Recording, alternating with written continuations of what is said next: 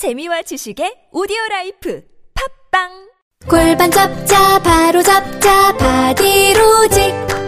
허리 통증 바로 잡자 바디로직. 몸매 교정 바로 여름에도 잡자, 아시죠?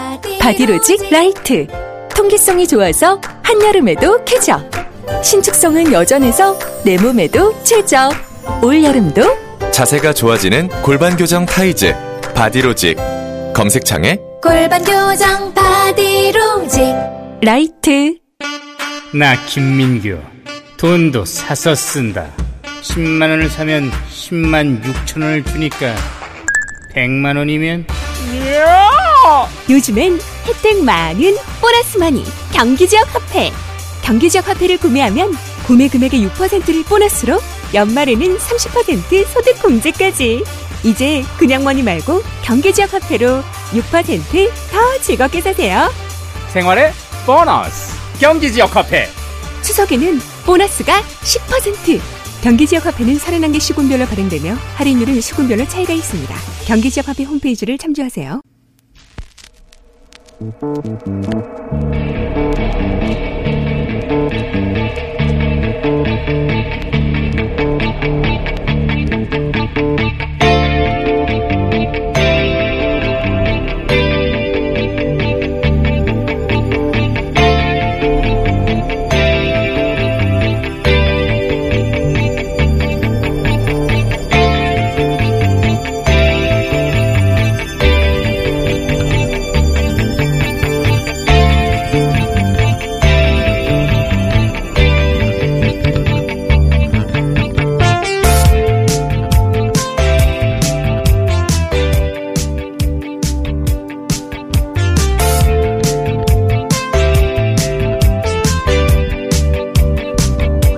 안녕하세요. 김호준입니다. 아베 에, 수상님 국민의 한 사람으로서 진심으로 사죄드립니다. 엄마방송 대표 주옥순 씨 발언이죠. 주 씨는 박근혜 정부 시절 위안부 합의 때부터 이미 일본 편을 들어왔고 그 합의에 반발하는 한국 정신대 문제 대책 협의회는 북한과 내통하고 있다는 유인모를 유포하기도 했던 뉴라이트 전국연합 조직위원장과 자유한국당 디지털정당 부위원장을 거친 인사입니다. 보수의 근간을 자처하는 이들의 이 일본에 대한 복종의 뿌리는 무엇일까? 박정희 전 대통령이 5.16 쿠데타 직후 일본을 방문했을 당시 자신이 졸업한 만주 군관학교의 교장 나구모 신이치로 중장을 공식 만찬에 불러달라 요청하고 그에게 큰절을 하고 술을 따랐다는 일화가 있죠. 이 장면을 지켜본 이케다 총리를 비롯한 일본 인사들은 기립박수를 쳤고 NHK를 통해 보도가 됩니다. 나고모 중장은 박정희 전 대통령 생도 시절을 이렇게 평가했다 합니다. 다카키 생도는 태생은 조선일지 몰라도 천황폐하에 바치는 충성심이라는 점에서는 일본인보다 훨씬 일본인다운 데가 있다. 이날 만찬에서 박정희 전 대통령은 만주 군관학교 시절 관동군 동기들을 만나 이렇게 말했다고 합니다. 나는 요시다 쇼인을 가장 존경한다. 식민조선의 초대 총독 이토 히로부미와 경복궁을 점령했던 오시마 요시사마 요시마사 명성황후를 살해한 미우라 고로의 스승이자 조선 침략을 주장한 정한돈의 주창자를 대한민국 대표가 가장 존경한다고 한 겁니다. 그것도 일제 강점기 시절 독립군을 때려잡던 군국자요, 군국주의자들에게. 일본에 대한 식민 근성의 뿌리를 한 사람의 인간으로 의인화한다면 그 얼굴은 박정희의 모습을 하고 있을 것이다. 그러고 보니 그저 말로 사죄밖에 한 게 없는 주옥순 씨는 박정희 전 대통령 따라가려면 아직 한참 멀었다. 김원준 생각이었습니다.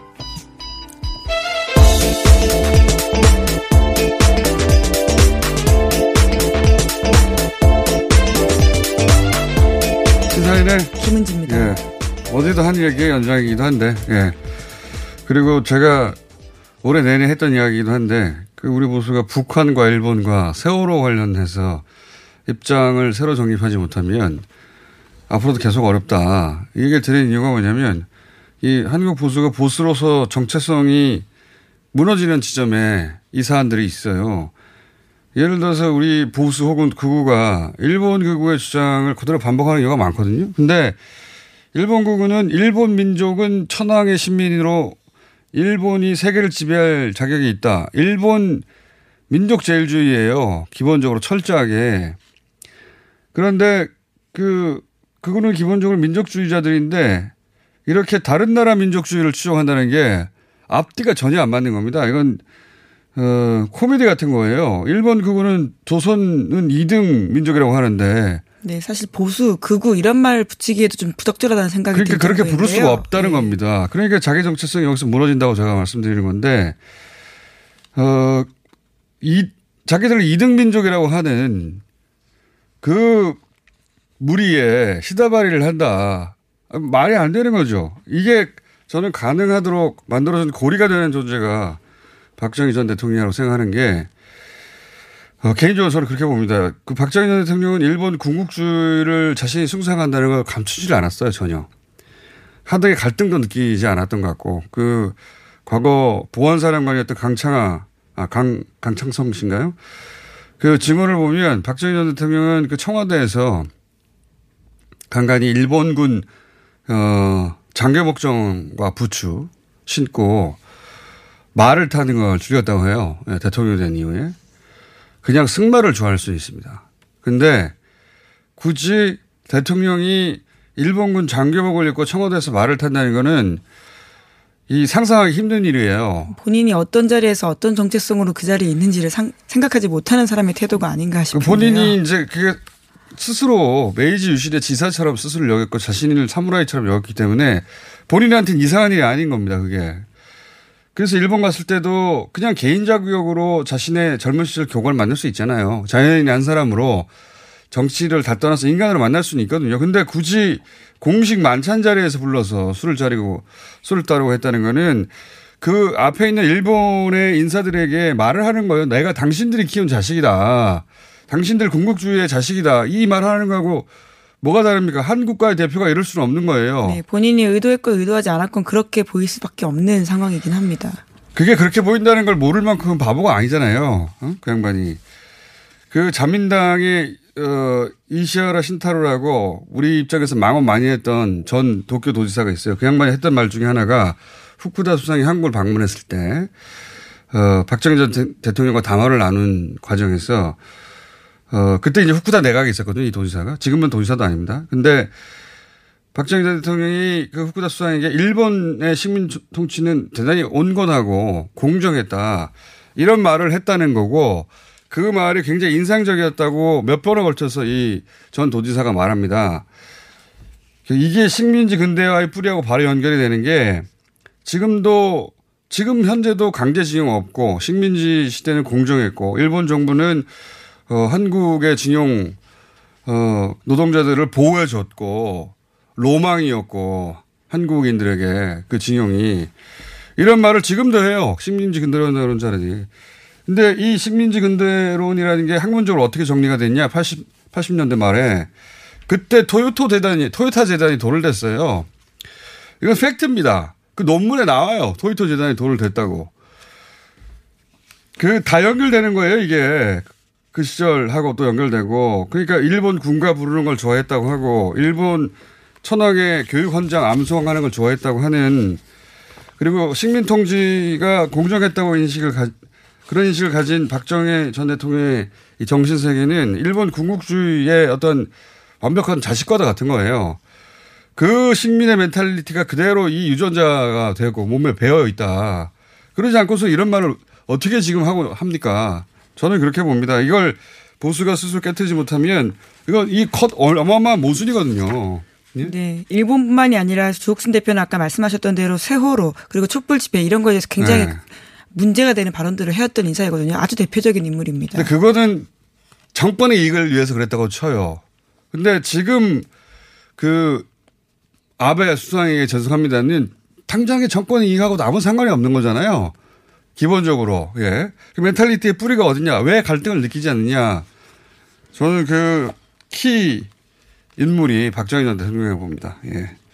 박정희 대통령은 우리 보수가 아버지라고 생각하잖아요. 자, 뉴스로 가볼까요? 예. 네, 미국이 중국에 대해 추가 관세 부과에 이어서 환율 조작국 카드를 꺼내들었습니다. 어제 잠깐 속보라고 전해드린 바가 있는데요. 때문에 세계 경제의 불확실성이 더 커졌습니다. 전 세계 증시가 함께 출렁거렸는데요. 미국이 중국을 환율 조작국으로 지정한 것은 1994년 클린턴 정부 이후에 25년 만이라고 합니다. 이게 사실 억지예요. 예. 네, 그렇죠. 왜냐하면 사문화되어 있는 법을 억지로 끌어와가지고요. 이것을 그런 식으로 중국을 겨냥하고 있는 겁니다. 역시나 트럼프 대통령이 에, 뭐 관세를 10% 매기겠다는 건 할 수 있는 건데 환율 조작국으로 지정하는 거는 미국에서 정한 환율 조작국의 조건이 있어요. 그거하고 안 맞아요. 예. 네, 교육 촉진법에 따라서 세 가지 조건 가운데 하나가 들어가 있다라고 하는데요. 하지만 그 두 개 이상이 되어야지만 그런 식으로 가능하다라고 해서 다른 법을 또 들고 왔다라고 하는데 종합무역법이라고 1988년에 사문화되었던 법을 가지고 와가지고요. 이 법을 없- 최근에 이 세. 법이 교체했는데 이걸로 안 되니까 옛날 걸 과거 법을 가지고 온 거죠. 억지예요, 억지인데 지금 뭐 어, 트럼프 대통령이 하는 일 중에 억지스러운 게 얼마나 많습니까? 근데 그 미국이 이제 환율 조작국으로 지정하고 관세 때리고 하니까 중국은 이제 위안화를 같이 절하를 하는 거죠. 왜냐하면 그러면 관세 효과가 떨어 없어지니까요. 10%만큼 어, 가치가 떨어지면 추가 관세 효과가 사라지는 거랑 마찬가지니까 그렇게 대응하고 또 뭐 미국산 농산물 수입을 중단한다든가 이거는 트럼프 대통령 지지 기반을 공격하는 거죠. 네, 예. 서로 굉장히 공격을 포화를 쏟아내고 있는 상황입니다. 근데 이제 저는 이 싸움이 이제 전 세계적 영향을 미쳐서 우리한테도 미치고 뭐 주가가 폭락하고 네. 미국 어 미국에서도 이제 다우 지수가 하루 만에 얼마씩 떨어지고 미- 일본도 떨어 아시아도 떨어 다 떨어지는데 독일까지도 영향을 예. 미쳤다라고 뭐 하는데요. 그럴 수밖에 없죠. 전 세계에 다 미칠 수밖에 없는 영향을 어, 한 가지 지적하고 싶은 것은 개인적인 생각입니다. 근데 그런 분석이 없길래 트럼프 대통령의 결정은 보면 항상 왜 지금일까 하고 묶어서 생각해 봐야 됩니다. 왜 그 하노이가 잘 가다가 갑자기 뒤집어진 게 트럼프 대통령을 어, 미국 내에서 공격하는 코원 청문회라든가 굉장히 불리한 정황이 있자 그걸 뒤집기 위해서 그렇게 했다. 사실 거의 정설이죠 지금 이제는. 근데 어, 왜 하필 지금일까? 물론 뭐 그 미중 전쟁을 언제든 재발할 수 있는 상황이었고 하지만 왜 지금이냐?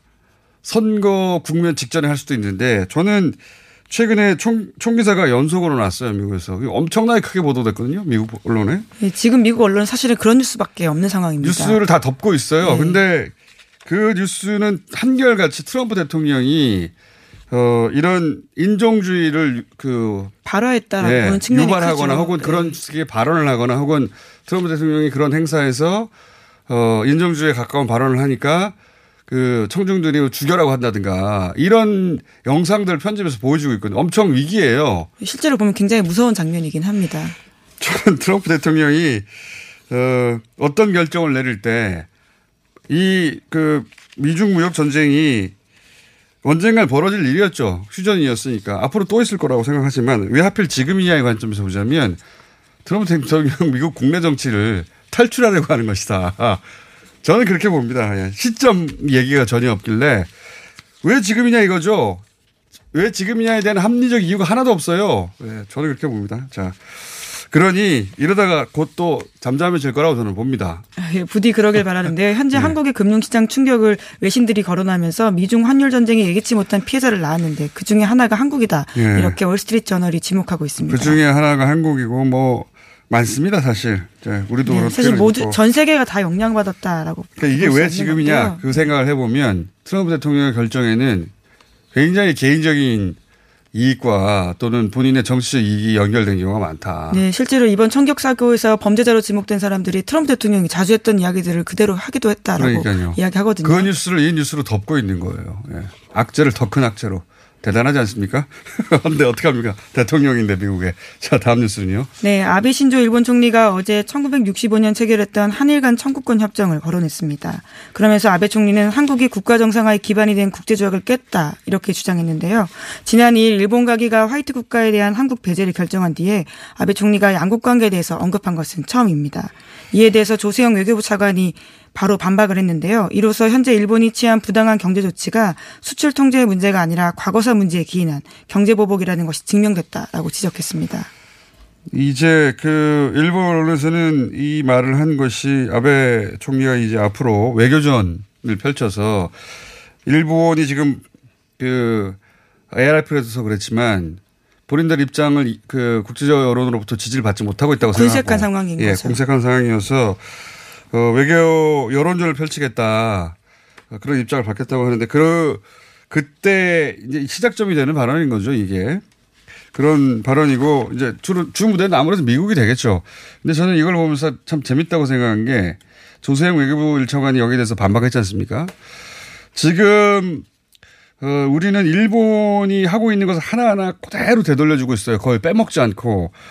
어, 일본 외무성에서 며칠 전에 그 한국으로 오는 일본 관광객들을 상대로 한국에서 반일 시위가 크게 있으니까 주의해라. 이런 공지를 내렸어요. 그러자 우리도 바로 하루 이틀 있다가 일본의 혐한 시위를 주의해라. 라고 바로, 어, 공지를 하고 이 그 외교부 1차관이 일본 수상의 발언에 대해서 논평하는 거는 그전에는 외교적 관례가 아니에요. 이렇게 할 수 없어요. 근데 일본이 일본의 그 외무상 차관이 나와가지고 문재인 대통령 발언에 대해서 무례하다고 고- 공개적으로 TV에 나와서 얘기했잖아요. 네, 이미 한 바가 있습니다. 그대로 돌려, 돌려주고 있는 겁니다. 이것도 굳이 외교부 차관이 나와서 조세영 차관이 네, 물론 이분 기자들에게 훌륭한 분이긴 합니다만 하는데요. 예, 나와서 또 반박하는 거죠.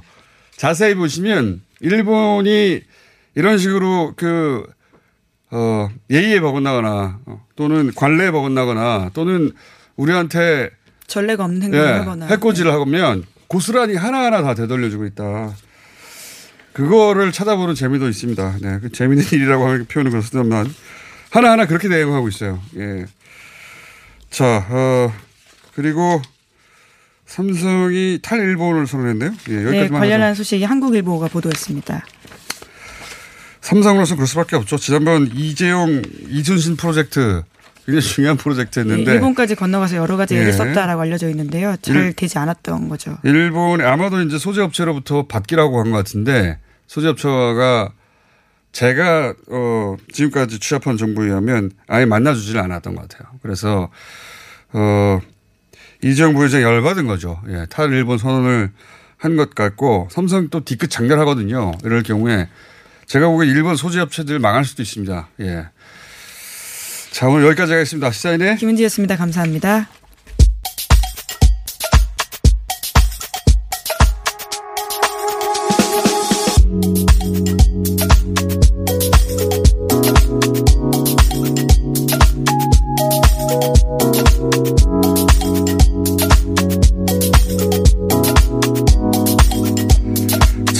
노영희 변호사가 YTN으로 떠나고 TV에서 저녁 방송으로 자기 자리를 찾아 떠난 이후에 이 노로, 노른자 코너를 저희가 대체하려고 여러분들을 만나고 있습니다. 오늘은 지금까지는 완전히 다른 컨셉의 새로운 코너를 어, 실험적으로 준비했습니다. 오늘이 첫 방송이자 마지막 방송이 될 수도 있습니다. 예. 어, 수박 겉핥기라는 코너입니다. 네. 예, 이게 뭐냐면 뉴스공장이 평소에 다루지 않던 영역인데 네. 그 영역까지 어, 커버리지를 확대해보자 해가지고 오늘은 한 주간의 방송연예 분야에서 있었던 사건들을 수박 겉핥기 스치듯 맛만 보는 거죠? 네. 네. 지금 옆에서 아직 이- 그 소개를 안 드렸는데 말씀하시는 이상미 씨입니다. 안녕하십니까. 안녕하세요. 예. 이상미입니다. TBS에서 노영희 씨와 함께 이미 더룸을 진행하고 계시고. 네, 지금 저희가 좀 30회 가까이 진행을 하고 있습니다, 지금. 그래요? 네. 30회나? 아직 초창기지요? 그리고 제가 방금 요 방송 직전에 들었는데 네. 월요일 날 어, 라디오에서 네. 라디오로 뭐죠 그 요가를 가르치고 요가를. 가르치는 네, 월요일 코너를 맡았습니다. 말도 안 되는 코너죠. 정현주 아나운서와 함께. 어떻게 말로 요가를 가르치는지 아, 가능합니다. 가능합니다. 그래요? 네. 자 그리고 아시는 분은 아시겠지만 어, 이상민 씨는 가수입니다. 네. 예. 어, 대학가요제 모르시지요, 제 노래? 몰라요. 아니 오신다기를 찾아봤어요. 잘 부탁드립니다. 네. 듣고 보니 아 알겠더라고요. 아, 예. 어, 감사합니다. 네. 자 이상민 씨, 자. 이 코너가 계속 할 수 있을까요? 자, 방송계, 방송 연예계 소식을 저희가 네. 원래 안 다루던 영역이거든요. 아, 네. 네, 깊이는 안 들어가고 싶고요. 예. 네. 수박 겉핥기, 아, 이런 일도 있긴 있구나. 그렇죠. 예. 무슨 일이 있습니까? 아, 일단은 뭐 요즘 가장 화두가 되고 있는 일본 관련해서 불매 운동이 방송계, 공연계, 대중문화계에도 영향을 확실히 받고 있고 나서서 뭔가를 하고 있다라는 방송연예. 쪽에서도요? 네. 그렇죠. 이건 시사인데? 아, 네. 어, 내용이 뭡니까? 좀 더 구체적으로. 어, 일단은 뭐 이제 여름 극장가가 사실은 굉장히 호황기고 여름 방학 시즌이라 애니메이션이 굉장히 좀 많이 사랑받을 시기에 일본 애니메이션이 무기한 개봉이 연기가 된 어, 일이 있었거든요. 어, 그거는, 아, 이 시기에 개봉해서는, 어, 마케팅 하기도 어렵고, 홍보하기도 네. 어렵다, 이렇게 판단한 건가 보죠? 어, 그렇죠. 사실은 우리가 그 막을 수는 없고, 당연히. 예. 친구야 하면서 이 도라에몽이라는 캐릭터가 어. 엄청 인기가 많은데 네. 그 도라에몽 영화가 사실 나왔다 하면 굉장히 흥행이거든요. 불, 그건 불매라기보다는 불매 영향을 받아서 네. 분위기가 안 좋다고 판단한 그러니까 조금 좀 네. 조심한다, 눈치를 아, 보고. 있다, 약간 이런 게 느낌인 거죠. 있습니까? 그뭐 실제로는 사실 명탐정 코난이 개봉했었는데 흥행을 못했거든요. 어, 네. 그 올해 그렇군요. 1월 달에 개봉했을 때 흥행 성적에 비하면은 2분의 1 수준으로 마감을 했기 때문에 아마 다른 음. 일본 애니메이션들도 눈치를 알겠습니다. 보고 있는 정도다.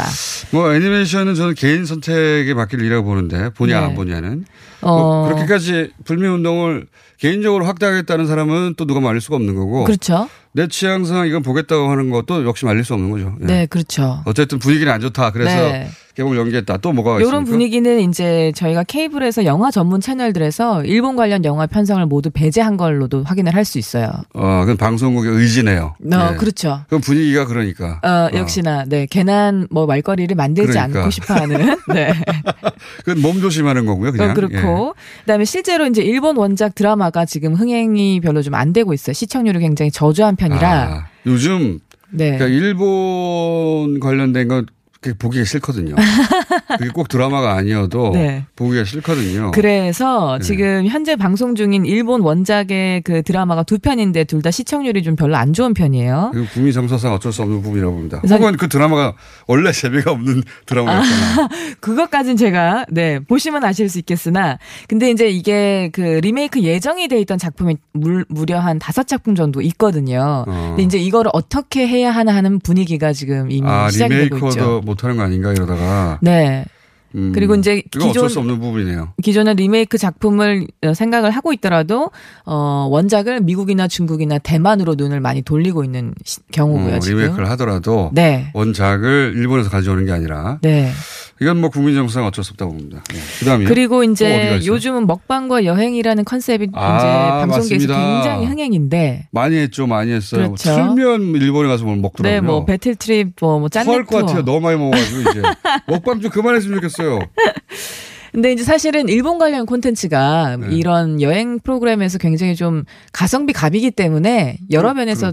어 좀 효율적이었으나 가까운 데고 비용도 저렴한데 해외에 가. 음 그렇죠. 그 사람들이 관심도 실제로 많고요. 어. 그러나 이제 그런 일본 여행지를 아예 동남아로 모두 바꾸는 추세예요. 이게 일본 관광청이나 지자체의 노력도 있었겠죠. 아, 그런 방송국 프로그램을 유치하려는 혹은 그렇죠. 저가 항공 노선이 그다 작은 도시까지 다 있다는 것도 네. 그런 것도 좀 영향을 미쳤겠죠. 대표적으로는 치앙마이가 어, 전년 동기 대비 119% 여행객이 급증했거든요. 아 그러니까 일본이 아까도 얘기했던 비용도 저렴하고 지자체의 노력도 아마도 있을 것이고 항공 노선도 그랬고 음. 그리고 그 사람들이 그거 보고 이제 일본 여행 가는 거거든요. 그렇죠. 그렇게 이제 복합적으로 정했는데 분위기가 이러다 보니까 아예 바꿔버렸다. 네.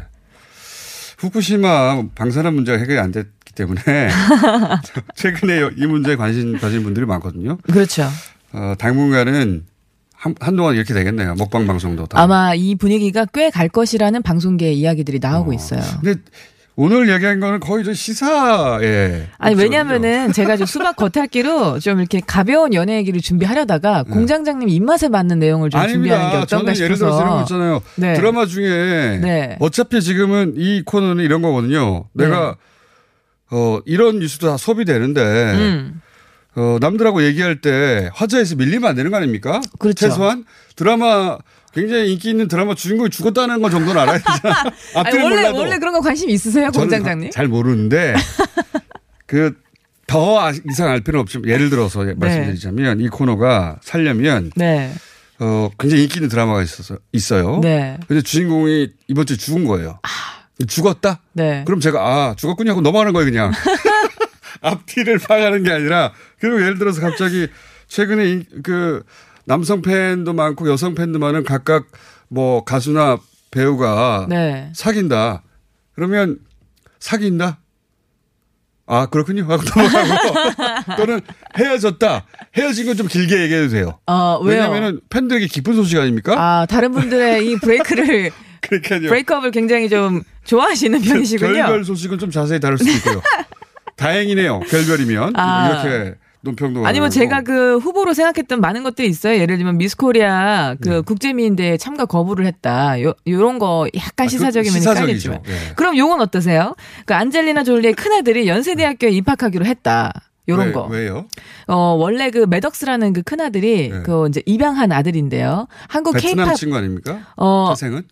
아, 아마 동, 네, 그럴 거예요. 네, 어쨌든 약간. 헷갈리는데 캄보디아 아니면 베트남. 어, 예, 맞아요, 맞아요. 저도 그게 약간 헷갈리는데 원래 케이팝 문화에 관심이 많았기 때문에 아, 그래요? 뭐 네. 이제 사실 지난해 그런 이미 소문들이 있었고 한번 방문을 하고 갔다 했는데 그렇게까지 자세히 알고 싶지는 않고. 알겠습니다. 요 정도. 수다 겉할 끼고 이걸 뉴스로 소비하니까요. 짧게 짧게들. 네. 그러면 이제 우리가 어 사회적으로 사회적 토크에서 태틀되지 않도록 네, 짧게 짧게 얘기하는 거죠. 수박 겉핥기로. 알겠습니다. 왜냐하면 이걸 전문적으로 하는 프로그램 따로 있으니까요. 연예가 중계라든가 거기까지는 매- 안 가고 매덕스는 캄보디아 아이라고 하고요. 캄보디아. 예, 네. 알겠습니다. 아, 그 요건 어떠세요? 요거 최근에 이제- 뭐 만났다 헤어졌다 많지 않습니까? 아, 그 그런 얘기 관심 많으세요? 관심이 많다기보다 네. 아니, 다, 뉴스로는 계속 나오니까 아니, 저는 근데 개인적으로 단신 그- 처리하는 것도 단신. 그 연인의 네. 그 만났다 헤어졌다는 그들이 사랑하게 냅두자. 그만 소비하자. 아니 좋다는데. 그러니까 자세히 알 네. 필요는 없어요. 헤어졌답니다. 아 그렇군요. 지나가는 거예요 다. 왜냐하면 소비되는 뉴스니까 자세히 하자는 게 아니라 오늘 같은 이런 프로 어, 아이템도 하고 네. 그다음 드라, 주요 드라마에서 주인공 죽은, 죽었다든가 뺨 맞았다든가 아. 이런 거 한마디만 하는 거죠. 수박 겉핥기로 스쳐 지나가듯이. 왜냐하면 소비되니까 자, 그럼 제가 오늘 준비한 내용 중에 요건 제가 확실하게 해야 됩니다. 시간이 되는데. 아, 제가 더름에 약간 특사로 지금 파견이 돼서 왔기 때문에. 아, 들으면 예. 자. 그 BTS 관련된 영화가 오늘 개봉되는데 사실은 호날두 노- 노쇼와 관련해서 그 팬들과 소통 갑 of 갑으로 꼽히는 아티스트가 바로 BTS고 세계적으로 인정받고 있거든요. 우리가. 안 다뤄줘도 워낙 자기 혼자 잘 나가는 곳인데 이렇게 다뤄줄 필요는 없는 것 아, 같습니다. 그 이유는 저희가 이제 더루면서 내일 BTS와 관련된 집중적인 분석을 할 예정이라. TS가 나오는 게 아니면은 네. 얘기하지 말아주세요. 아, 근데 세종대 이지영 교수님과 김영대 음악평론가 이 두 분 모시기 되게 힘들거든요. 이 두 분을 저희가 모셔놓고 내일 말씀을 나누기 아니 때문에. BTS가 나오는 게 아니고 그만 얘기하세요. 자, 자, 네. 자 이 코너가 앞으로 살 수 있을지 살아날지 모르겠습니다만 여기까지 하겠습니다. 가수 이상미 씨였습니다. 감사합니다. 감사합니다. 빼, 빼, 빼자로 끝나는 말은 똥빼, 살빼, 다빼, 덧빼, 미궁빼, 사랑. 빅동의 추억, 미궁 대장사랑과 함께 이미 오랫동안 입소문으로 검증된 다이어트 제품, 빼사랑! 숨기려 하면 숨길 수 있는 지방도, 숨기려 해도 숨길 수 없는 지방도. 똥빼, 살빼, 다빼, 덧빼, 미궁빼, 사랑. 광고와 실제품이 일치하는 제품 빼사랑. 박재희 씨, 내가 요즘 코어 매일 먹는데 너무너무 좋아요. 왜 좋은 거지? 아홉 가지 기능성 원료가 활력을 충전해주거든요. 또 매일 먹어야 하는 멀티비타민을 한 번에 섭취할 수 있는 종합 건강 기능 식품이에요. 마카도 들어가네. 네, 페루산 마카도 아주 풍부하게 들어가 있어요. 박지희 씨도 매일 먹어요? 물론이죠. 김용민, 박지희가 추천하는 코어업 2 플러스 1 행사 진행 중. 포털에서 코어업 검색하세요. 2019년 7월 1일부터 미세먼지 저감을 위해 녹색교통지역인 한양도성 내 5등급 차량 운행이 제한됩니다. 12월부터 과태료도 부과하니 5등급 차량은 조기 폐차나 매연 저감 장치 부착 등 저공해 조치를 서울시에 신청하시기 바랍니다. 자세한 사항은 120 다산 콜센터로 문의하세요. 이 캠페인은 서울특별시와 함께합니다. 이게 무슨 일이지? 로션 하나 바꿨을 뿐인데 내 얼굴이 어떻게 된 거야? 오빠, 얼굴이 왜 이래? 지혜야 도대체 뭘 했길래 얼굴이 이렇게 환하고 탱탱해진 거야? 헤이브로 맨즈 브라운 올인원으로 로션 하나만 바꿨는데 얼굴이 엄청 환해지고 피부결도 좋아졌어 잠깐, 그거 이름이 뭐라고? 로션 하나로 내 얼굴에 환한 마법이 시작된다 헤이브로 맨즈 브라운 올인원 로션 지금 포털에서 헤이브로를 검색하세요.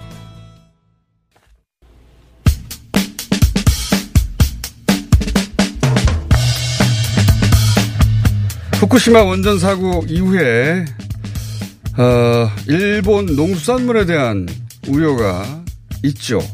특히 수산물에 대해서 그런 우려가 많습니다. 근데 잘 검역이 되겠거니 하는 게 우리 일반 상식인데 일본 화로차를 통해 들어오는 그 수산물의 검역이 제대로 이루어지지 않고 있다. 예. 전혀 몰랐던 지점입니다. 이 내용을 단독으로 취재한 영남연합 뉴스의 강성 기자 직접 스튜디오에 모셨습니다. 안녕하십니까? 네, 안녕하십니까. 영남연합뉴스의 강성입니다. 그러면 지금 부산에서 올라오신 겁니까? 아니면 네, 부산에서 올라왔습니다. 새벽에? 어제 밤에 왔습니다. 네, 먼 길에 오셨습니다. 근데 저희가 꼭 모시고 싶었던 게 굉장히 심각하더라고요. 내용을 보니까. 근데 네. 이게 왜 중앙 언론에서 아직 안 다뤄지고 있나 싶어서 제가 모신 건데. 네. 그러니까 바로 요약할게요. 여기서 빠진 부분을 제가 기사 읽어봤으니까. 네. 빠- 빠진 부분을 좀 채워주십시오.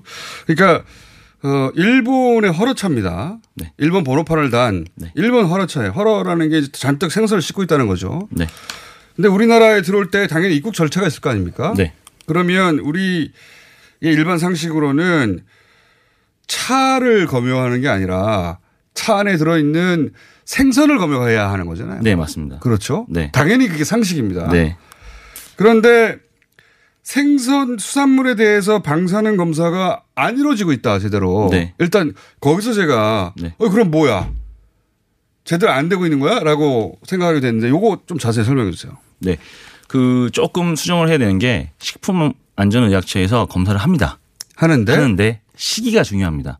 어. 그러니까 이 활어차가 연간 한 2,500대 정도 부산 국제 여객터미널을 통해서 들어옵니다. 예. 들어오면 대부분 그 근처에서 검역을 하고 custom clear가 돼야 되는데 예. 요게 이 활어의 특성상 그 목적지 있지 않습니까? 예. 동해라든지 인천이라든지 우리나라의 각지까지 이송을 먼저 합니다. 예. 그게 거리가 400km, 500km. 그저께 우리나라 뭐 끝에서 끝까지 가- 부산에서 끝까지 갈 수 있는 건 네. 무코, 무코항, 동해, 네. 인천이면 거의 끝에서 끝이죠. 그렇죠. 네. 네. 거기? 가서 하는데 그 과정에서 많은 문제점들이 있다는 거죠. 어, 네. 일단 처음 통화를 할 때는 어떻게 되는 거예요?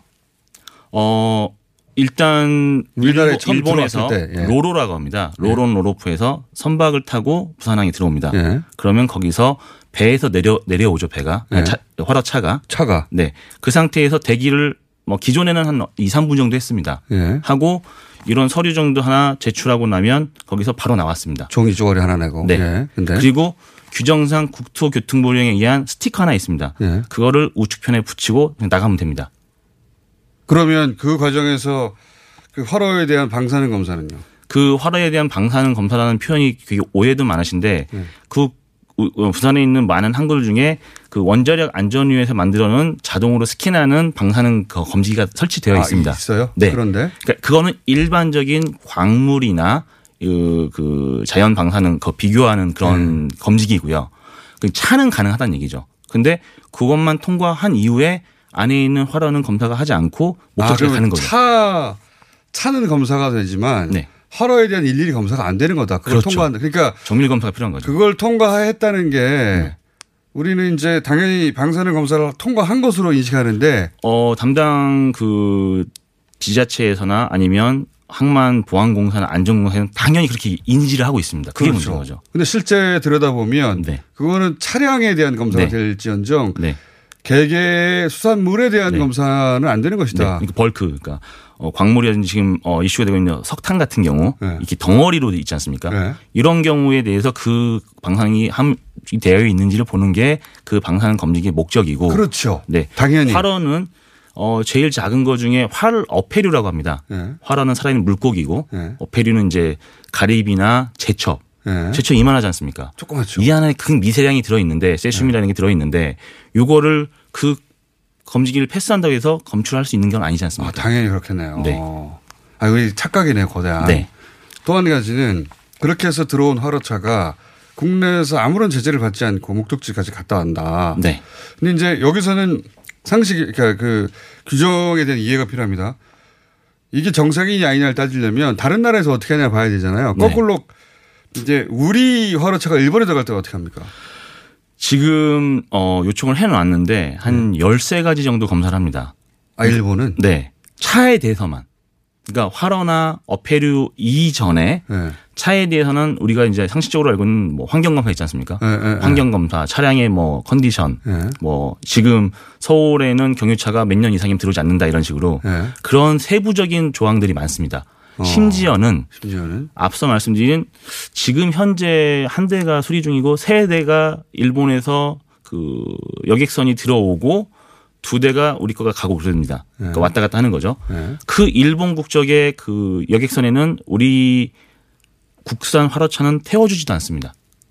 아. 그러니까 갈 수조차 없는 거죠. 아, 그러니까. 그러니까 그 일본에 도착을 해서 어떤 규정을 열세 가지 보겠다. 이거는 희망이랄까요? 소망이랄까요? 오지 말라는 얘기네요. 오지 말라는 얘기죠. 그게 형평성에 어긋나는 거죠. 아, 그러니까 네. 우리는 모르고 있었는데. 같은 조건, 같은 컨디션에서 이렇게 하- 해야만 하는데 우리 화로차가 일본에 들어가는 것은 어 금지는 아니나 그걸 하려면 네, 오픈되어 있습니다. 네. 예. 네. 할 수 있다. 네. 할 수 있는데 해봐라.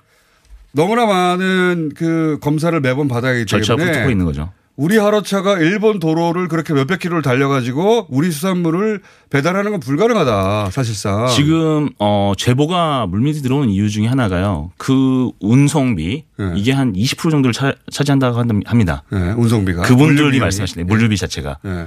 그런데 우리는 거기까지 못 가니까 거기서 일본 화로차 대기하고 있다가 받는 경우가 있습니다. 네. 그러면 그 운송비의 마진은 그쪽에 몫이 되는 거죠. 아. 그런데 우리는 그렇게 갈 수도 없고 가서도 넘겨줘야 되는데 어. 일본 애들은 들어와서 그러니까 검역 이전의 문제입니다. 그러니까요. 이 국토교통부나 이런 그 제재를 제도를 만들어 놓은 그걸 역추적으로 하고 있는 중인데 뭐 2006년까지 거슬러 가도 답이 없습니다. 근데 언제부터 이렇게 되는지 모르는 거. 예, 지금 뭐 시장이 몇 번 바뀌고 지자체에서 이 허가를 내주는 그런 막 되게 어. 복잡한 8개 지자체가 연결돼 있습니다. 그런데 그들은 와서 그냥 딱 통과 한 5분, 10분 하고 나서 그냥 가는 거죠. 그러면 그러니까 자 비교를 해보자면 네. 일본의 수산물들은 일본 화로차에 올라타고 우리 배든 일본 배든 타고 건너온 다음에 음. 5분 정도의 과정을 시간 소요를 거쳐 통과되고 네. 그때는 종이 하나 정도면 되고 네. 게다가 방사능 검사한다고 하는데 그거는 수산물에 대한 검사는 안 되는데 네. 그렇게 통과한 다음에 딱지 하나 붙이고 우리나라를 달려서 마음껏 아무데나 가서 내려주고 돌아서 다시 돌아간다. 심지어 그 딱지도 안 붙이고 다닙니다. 그런데 만약에 이게 이제 다른 나라도 다 그렇게 한다면 형평의 원칙에 따라 우리도 그렇게 네. 그렇- 해야죠. 그렇죠, 당연하죠. 그런데 만약에 우리가 수산물을 그렇게 일본 쪽에 보내려고 네. 화로차 뭐 이렇게 화로차 통으로 가면 좋으니까 당연히 그렇죠. 단가 네, 떨어지니까 화로니까요. 네. 그러려고 하면 일본 국정의 배는 화로차를 아예 실어주지 않고 우리하고는 다르게 네. 그리고 가서 내려서 12단계의 검사가 있기 때문에 마치 자동차 검사하는 거 똑같은 거네요. 완전히. 네, 네, 똑같습니다. 그러니까 이 차가 일본 도로에서 달려도 좋은지 각종 검사를 12가지나 한다는 거 아닙니까? 우리나라 도로에서 잘 달렸는데 뭐 거기 가면 잘 달리겠죠. 네. 근데 12가지나 한 다음에 12가지를 하는데 소요되는 시간이나 절차 그 사이 화로 다 죽겠네. 그럼에도 불구하고 시도를 하시는 분들이 계십니다. 그럼에도 불구하고 해볼까? 요게 뭐 이무레이션 해보시겠지만 어떤 사람은 좀 오래 걸리지 않습니까? 당연히 그렇겠죠. 그러다 보면 화로가 이제 죽는 거죠. 당연히 그러니까 못하는 거. 화가 죽으면 다 요- 소용없는 요거는 얘기잖아요. 이제 뭐 경제적인 문제지만 그 수입업자들이 클레임을 겁니다. 당연히 그렇겠죠. 절대 감당을 못합니다. 이게 그러니까 네. 그러다가 다 활어가 죽어버리면 그거 물류비용 좀 아끼려고 하다가 활어 자체가 죽는 거 그렇죠. 아니에요. 네. 그러니까 일본은 오지 못하게는 안 하나 음. 우린 개방했어요. 하지만 실질적으로는 못 오게 하는 절차들을 다 장벽들을 만들어 놨고 그렇죠. 우리는 그 장벽이 거의 없다시피 하다. 있으나 open mind죠. open mind. welcome입니다. welcome. 그러니 일본에 그거를 똑같은 조건을 해달라고 요구하거나 네. 아니면 우리도 일본과 개정을 똑같은 해야죠. 조건으로 네, 개정하거나 그걸 말씀드린 겁니다. 빙고. 자, 이런 게 많겠네요. 근데 마어마어합니다. 그러니까 이게 근데 단순히 형평의 문제를 떠나서 그렇게 해가지고 후쿠시마와 그러니까 이 수산물 안정성이 확보 안 되는 방식으로 유통되면 불안하잖아요. 그것도. 네. 네. 아, 아주 제도적으로 거기에 맞출 지연정 그런 이면이 있는데 예. 너무 허점이 많습니다. 현 시스템 자체가 시스템의 부재입니다. 이거 계속 취재하고 계시죠? 네, 어제도 갔다 왔고 그제도 갔다 왔고 1차 내일도 할 이해는. 했고요. 네. 그러니까 이게 다시 일본과 같은 수준으로 갖다 지려면 어떻게 해야 되는지. 네. 혹은 일본한테 우리한테 형평성에 맞으려면, 어, 네. 요구하든지 일본 화로차가 일본과 마찬가지로 어렵게 통과를 하고 또는 수산물 안정성에 대해서 제대로 검증이 되도록 하든지. 할 때까지. 네. 우리가 더 오히려 검증을 해야지. 우리는 세슘 안 나오는데 농산물이든 수산물이든. 그러니까 어이가 없는 거예요. 그쪽에서는 나오는데 100% 나오는데요. 야, 이게 말이 그러니까 안 과거에. 대한 질타보다는 현재와 미래를 위해서 지금 확인을 하자는 얘기입니다. 자, 어, 단독입니다. 저는 특종이라고 봅니다.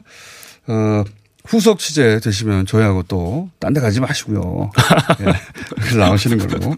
영남 연합뉴스. 영남입니다. 영남. 예, 영남. 네. 연합뉴스도 다 지국이 있으니까요. 아, 그렇습니까? 그렇지 않나요? 아, 저희는 연합뉴스하고 상관이 없어요? 전혀 별개입니다. 아. 네, 오해를 많이 하십니다.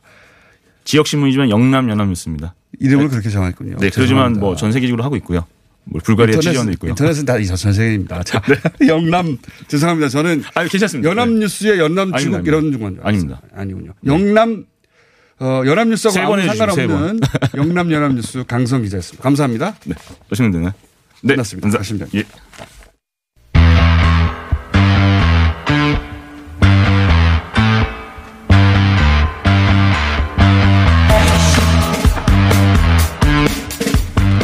자, 아베 총리가 어, 4일 만에 한마디를 하고 그리고 어, 외교 여론전을 펼치겠다라고 그리고 그 중후대는 미국이 될 것이다 이런 얘기를 일본 언론들이 하고 있습니다.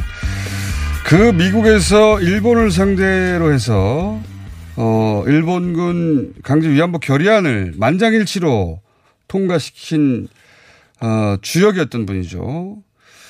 워싱턴 로비에 정통한 미주 한인 유권자연대 김동석 대표 전화 연결됐습니다. 안녕하십니까?